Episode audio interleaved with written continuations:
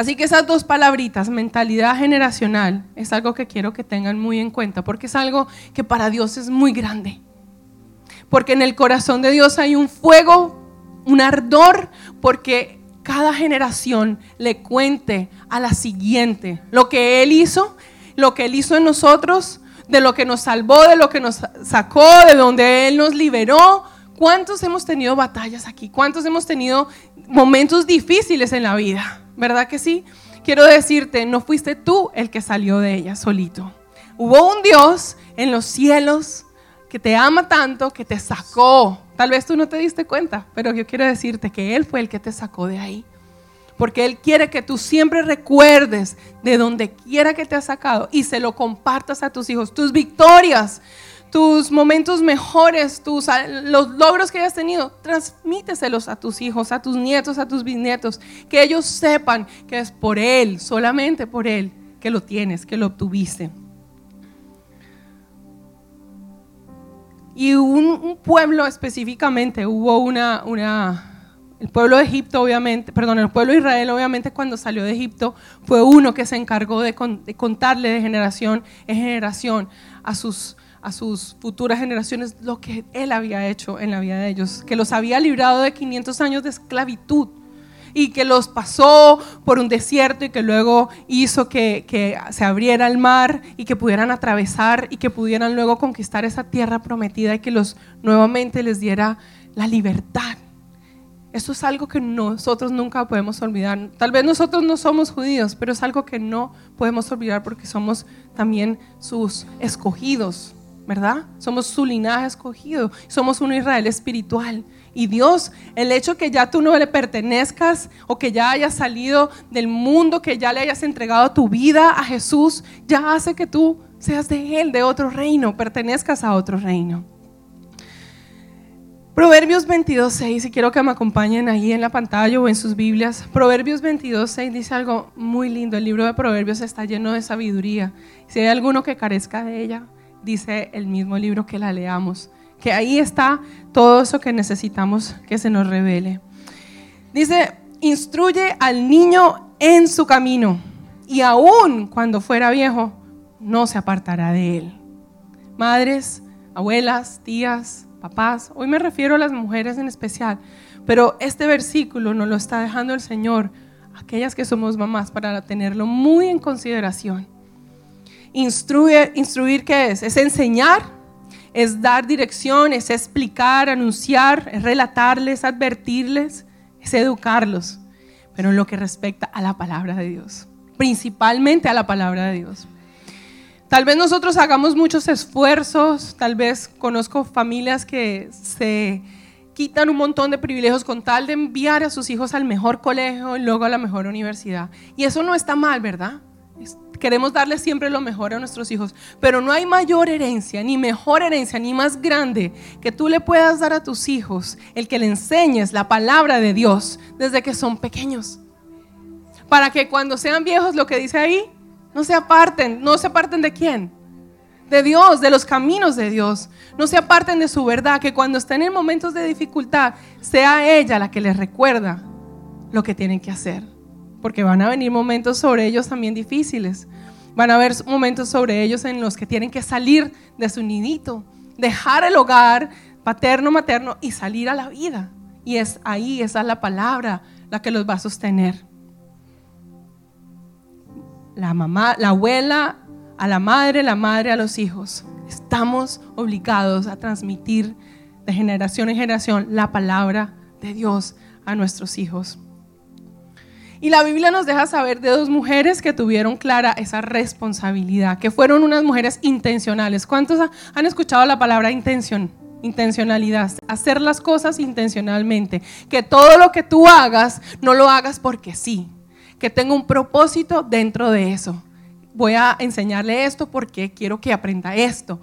Voy a hacer aquello porque le voy a modelar cómo no debe hacer en estas y estas circunstancias. Estas dos mujeres son unas mujeres que tal vez, no sé si las conozcan muchos de ustedes, pero ellas hicieron un papel muy importante en la vida de su hijo y de su nieto. Tan importante que era una marca muy fuerte que él tenía cuando adulto. y son Loida e Eunice. ¿Algunas las conocen o alguien las conoce? Muy poquitas. Pues quiero presentarles esta mañana o esta tarde a Loida y a Eunice. ¿Quiénes eran ellas? Eran las, la abuelita y la mamá de Timoteo. ¿Quién era Timoteo? Timoteo fue un muchacho que cuando creció se convirtió en uno de los aliados más fuertes de Pablo. ¿Y quién era Pablo? Tal vez se preguntan ustedes. Pablo llegó a ser uno de los hombres que más Dios usó para alcanzar almas para Cristo. Fue uno de los que más escribió libros del Antiguo Testamento, del Nuevo Testamento. Fue un hombre que estuvo todos los días de su vida, hasta viejito, sirviéndole al Señor, sirviéndole a Él y extendiendo su evangelio junto con Timoteo. En los últimos años, Timoteo estaba ahí al lado de Pablo.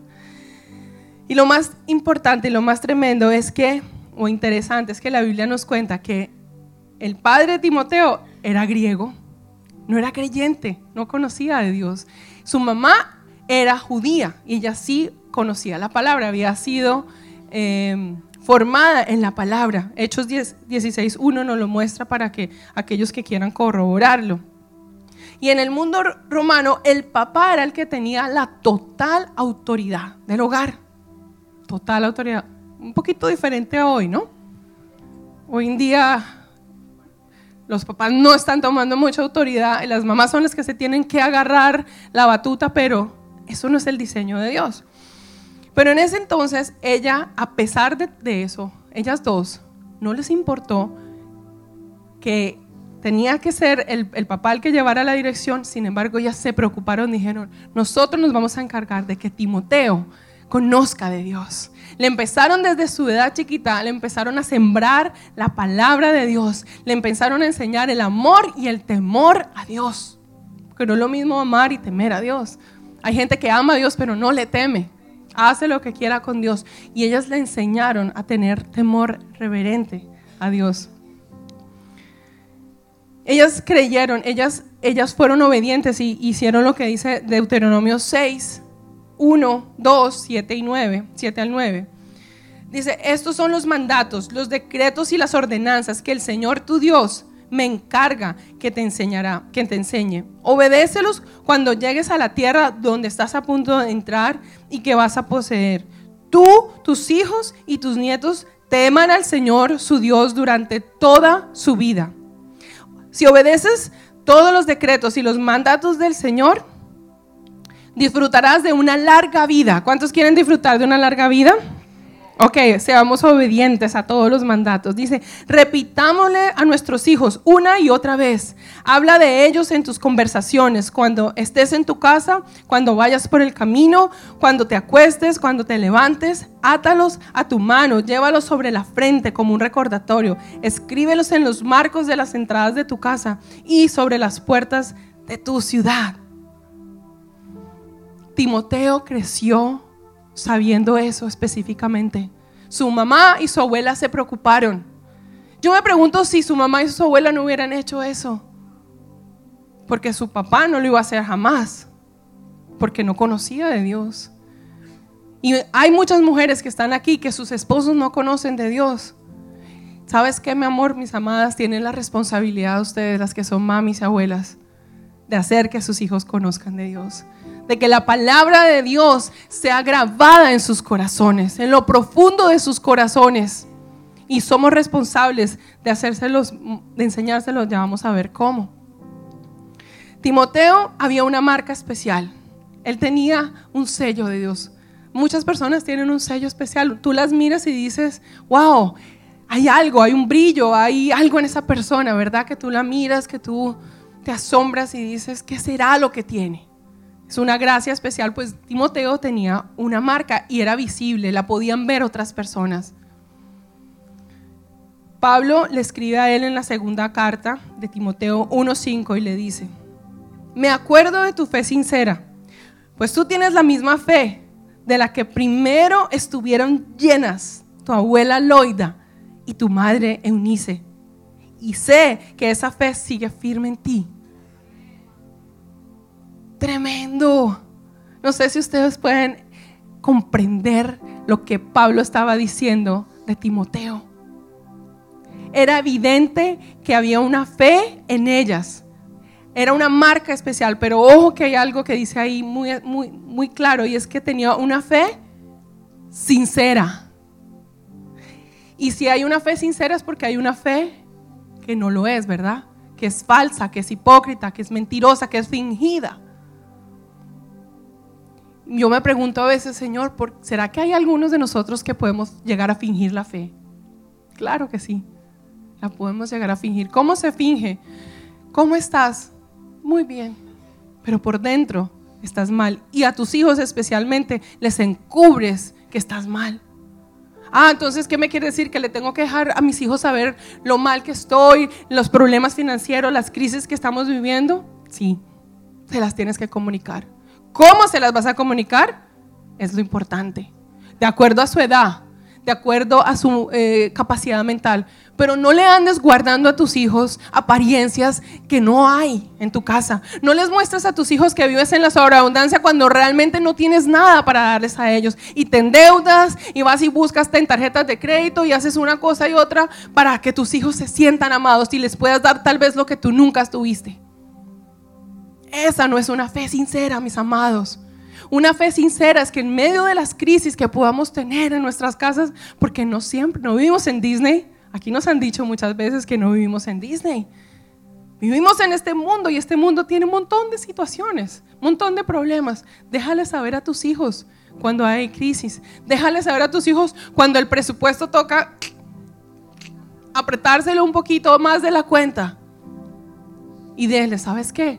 Por este tiempo, por esta temporada, no vamos a poder hacer esto y esto y esto, pero vamos a hacer aquello, vamos a ser recursivos y vamos a inventar. Muéstrale a tus hijos. ¿Para qué? Para que el día de mañana, cuando esa crisis se resuelva, tú les puedes decir, ¿saben qué, hijos? Miren, estábamos en la peor situación, en la enfermedad, en el problema financiero, perdimos el trabajo, sus él y yo estábamos mal y Dios nos sacó, Dios nos levantó y puedan ustedes levantar un estandarte a Dios ese día en esa casa y que sus hijos, sus hijos sepan, ah, es así que las cosas se resuelven. No es con los trucos y las mañas de, que podamos tener de lo que nos enseñaron en el pasado, no, es a través de la palabra de Dios. Eso es lo que nosotros estamos haciendo con nuestra hija, nos estamos preocupando por leerle todos los días la palabra, por orar con ella, por arrodillarnos, por llorar. Hay momentos, ella me, ve llorar y me dice, mami, ¿estás llorando de alegría o estás llorando de qué? Yo no, mi amor, estoy llorando de agradecimiento, de X o de Y. Dejarle saber. Y cuando es momento de tristeza, también dejarle saber. Es bueno que ellos conozcan nuestra vulnerabilidad. Y dos cosas quiero resaltar en la vida de, ella. Una ya la dije, de los fundamentos que estas dos mamás, perdón, esta mamá y esta abuela pusieron en la vida de Timoteo. Una era esa fe sincera de la que les estoy hablando. ¿Qué, otras, ¿Qué otra cosa puede ser una fe sincera? Es ayudar a nuestros hijos y a nuestros nietos en sus primeros pasos en la fe. Cuando están chiquitos, cuando se convierten al Señor, ayúdales en esos primeros pasos. ¿Por qué? Porque obviamente son pasos sensibles, son pasos eh, inestables y ellos necesitan un ancla y tú te vas a convertir en esa ancla. Dos, enséñales a orar y ora con ellos, que te vean, que vean, que tus hijos te vean, mamá, abuela, orando, orando en voz alta, no, que si no, no saben lo que estás diciendo hazlo intencionalmente. Tienes un momento tú en tu privacidad para orar tus solitas, sí, pero cuando los vas a acostar o en el momento de comer, hagan esa oración intencional. Llévenlos a la iglesia y háblenles de la importancia de congregarse. No, hay, no, hay, no hubo un solo día en la vida de mi esposo, contado por él y por su mamá. Podía estar enfermo, podía estar como fuera, tenía que ir a la iglesia. No, es que hoy yo no siento ir a la iglesia. Ah, no siento ir a la iglesia. Venga, le hago sentir que tiene ganas de ir a la iglesia. Y se lo llevaban de aquí, de la oreja. Porque ellos van a haber momentos en que no sienten venir como ustedes a veces no sienten venir porque está lloviendo. No, no. Miran el forecast para ver cualquier cosa, una excusa y no era la iglesia. ¿Cuánto más ellos? ¿Cuánto más ellos? Entonces, esa es nuestra responsabilidad. usar toda situación para enseñarle, como lo dije anteriormente, crisis económicas, familiares, direccionar absolutamente todo en enseñar lo que es vivir sinceramente delante de Él. Porque con ser ejemplo, mamás, de, de honestidad, de transparencia, les estás enseñando absolutamente a ellos a cómo ser después ellos transparentes y honestos delante de papá. Y lo segundo que hicieron ellas es que le enseñaron la palabra de Dios. Segunda Timoteo dice en 3:15, desde la niñez se te ha enseñado las sagradas escrituras, las cuales te han dado la sabiduría para recibir la salvación que viene por confiar en Cristo Jesús. Desde la niñez. La sabiduría no va a venir en forma de universidad, la sabiduría no va a venir en forma del mejor curso, el mejor colegio. La sabiduría va a provenir de la palabra de Dios, mis amadas mamás y abuelitas.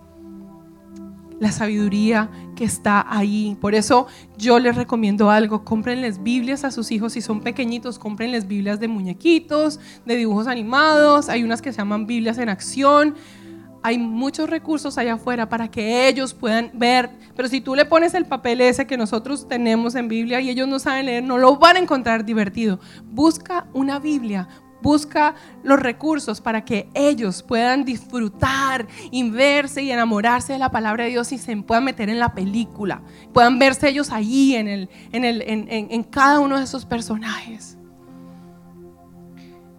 Explícales las partes de la Biblia que ellos no comprenden. Y si tú no sabes cómo explicarlas, pregúntale a otra persona. Búscalo en Google, tira, búscalo en algún lado, llama a alguien, a tu líder, a tu pastor. Hey, ¿cómo se responde esto? Dale, no lo dejes con esas dudas, no lo dejes con esos vacíos. Ayúdalos a aplicar la Biblia a sus vidas cómo ellos pueden vencer gigantes, cómo ellos pueden ser niños obedientes, Así como, como eh, con Jonás le enseñan a... Yo le enseño a mi hijo, ¿tú quieres que la ballena venga y se coma? No, no, no, ok, sé obediente, si no te va a tragar una ballena, como lo hizo con Jonás. Y yo no le estoy metiendo miedo a mi hija, yo le estoy enseñando que la desobediencia trae consecuencias y que si no obedece a Dios va a venir varita, va a venir disciplina. La mejor herencia que les podemos dejar a nuestros hijos es guiarlos a una relación personal con Cristo y ayudarlos a vivir su fe mediante el conocimiento de la palabra de Dios.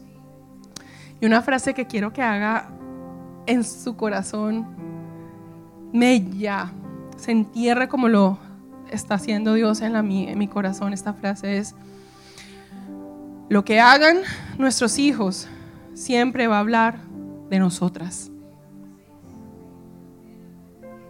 Todo lo que hagas, lo que hagan, todo lo que tú hagas va a hablar de... Si ellos se portan mal es porque están hablando de cómo tú los criaste.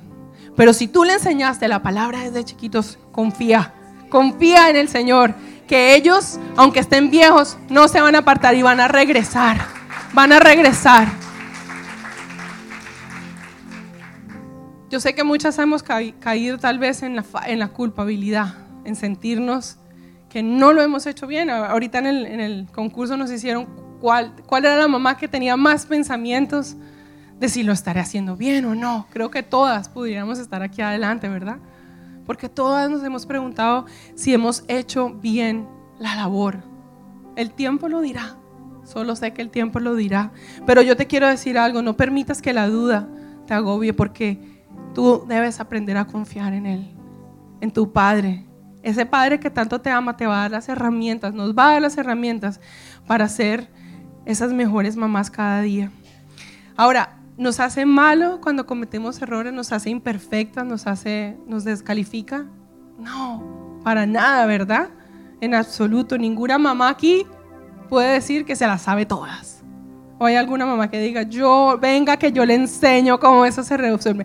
Ni las abuelas siquiera. Porque cada hijo tiene un ADN, cada hijo es un personaje diferente. No hay un hijo igual al otro. Entonces quiero decirles algo muy importante. No están solas, mamás. No están solas para nada. ¿Saben quién está con ustedes 24 horas al día, 7 días a la semana, los 365 días? El Espíritu Santo de Dios. Él es el que estará ahí con ustedes, con nosotros, ayudándonos a levantar y a formar esos hijos. Y, yo le decía al Señor, bueno, Padre, con esta enseñanza, si hay algo que, es digno de resaltar de estas dos mujeres, es lo que hicieron en Timoteo. Porque Timoteo, si ustedes quieren conocer más, lean la Biblia. Hay mucho de lo que habla la Biblia acerca de él. Él era impresionante todo lo que hizo. De hecho, Pablo al final les, dice, con la única persona con que cuento es con Timoteo. Él es fiel con los demás, Él es el no, que ayuda verdaderamente. O sea, y ellos dos hicieron algo tremendo en ese muchacho.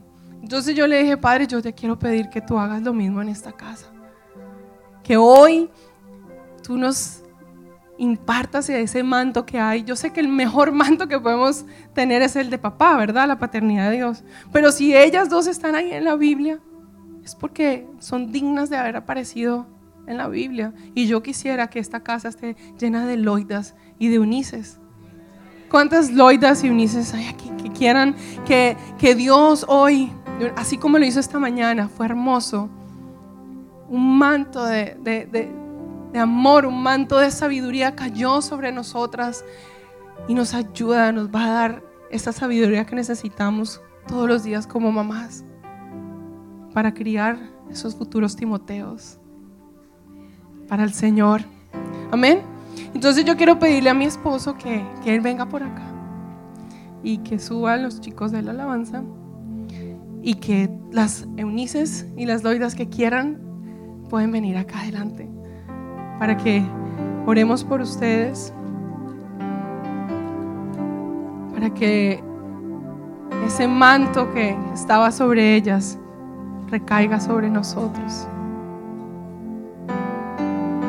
Pero por ahora, Padre, queremos pedirte que esa petición de mi esposa se haga una realidad en este día sobre cada mujer.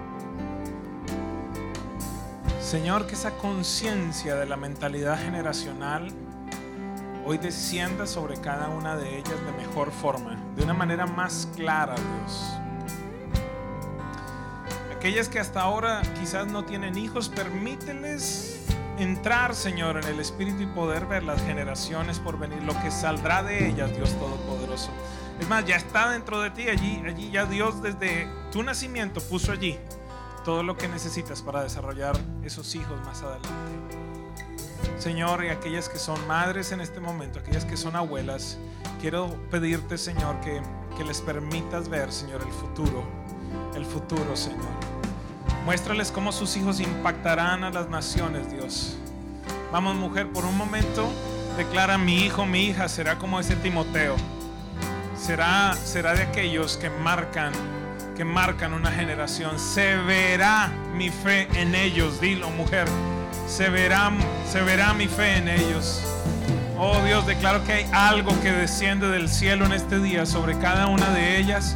Algo que se activa, Dios. Algo que se activa. Fe para creer, Señor, en cosas grandiosas por encima de lo que ellas puedan estar viviendo. Padre, te pido, Señor, que las acompañes, que las guardes, dales de sabiduría del cielo, Señor, dales la sabiduría que solamente proviene de ti. Llénalas en este día de hambre y de sed por tu palabra, por tu palabra. Mujeres de la palabra, Señor, mujeres de la palabra, mujeres que oran, Dios. Que si alguna memoria tienen sus hijos, es ver a estas mujeres arrodilladas delante del Padre Celestial, clamando y ganando batallas, Dios. Ganando batallas en sus rodillas, Dios Todopoderoso. Oh Dios, te doy gracias por cada una de estas mujeres que has traído a esta casa, Señor. Y declaro, mi Dios, que esta es una generación marcada por tu presencia y por la oración, Dios. Mujeres hambrientas de la presencia de Dios y mujeres de oración lo mejor del cielo. Hombre, acompáñeme por un momento a declarar palabras de bendición sobre cada una de estas mujeres en este día. Mujer, levanta tus manos al cielo por un instante. Que el Señor te bendiga y te guarde.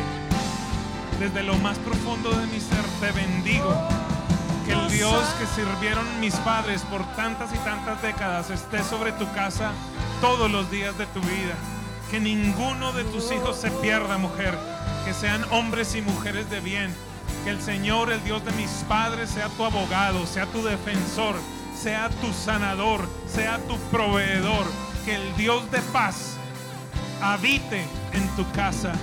Que te llene de pensamientos de bien, que te llene de pensamientos de bienestar, de paz. Que te dé la certeza de que estás haciendo lo adecuado en tanto permanezcas caminando en la palabra de Dios. Bendigo el fruto de tu vientre, mujer joven. Bendigo las, futuras generaciones que están dentro de ti. Que el Señor, que el Señor te permita cargar a aquellos que traerán el más grande avivamiento para la historia de la humanidad. Hablo a los vientres, hablo a los vientres que estaban cerrados y hoy clamo la palabra de Dios que promete que entre nosotros no habrá estéril. Que se abra tu vientre, mujer. Que se abra el vientre de las mujeres que tú conoces, que eran, que estaban estériles, que no tenían la capacidad de engendrar. Declaro que cargarás la promesa de Dios en tus brazos. Oh Dios, te damos gracias. Te damos gracias por lo que haces, Padre. Bendecimos este tiempo, Señor, y declaramos, Señor, que no habrá palabra que sale de este lugar que caiga al piso vacía, Dios. Como lo prometiste con Samuel, Señor, como lo hiciste con el profeta Samuel, Señor. Declaramos que esas palabras no caerán al piso sin antes venir a cumplimiento, Dios.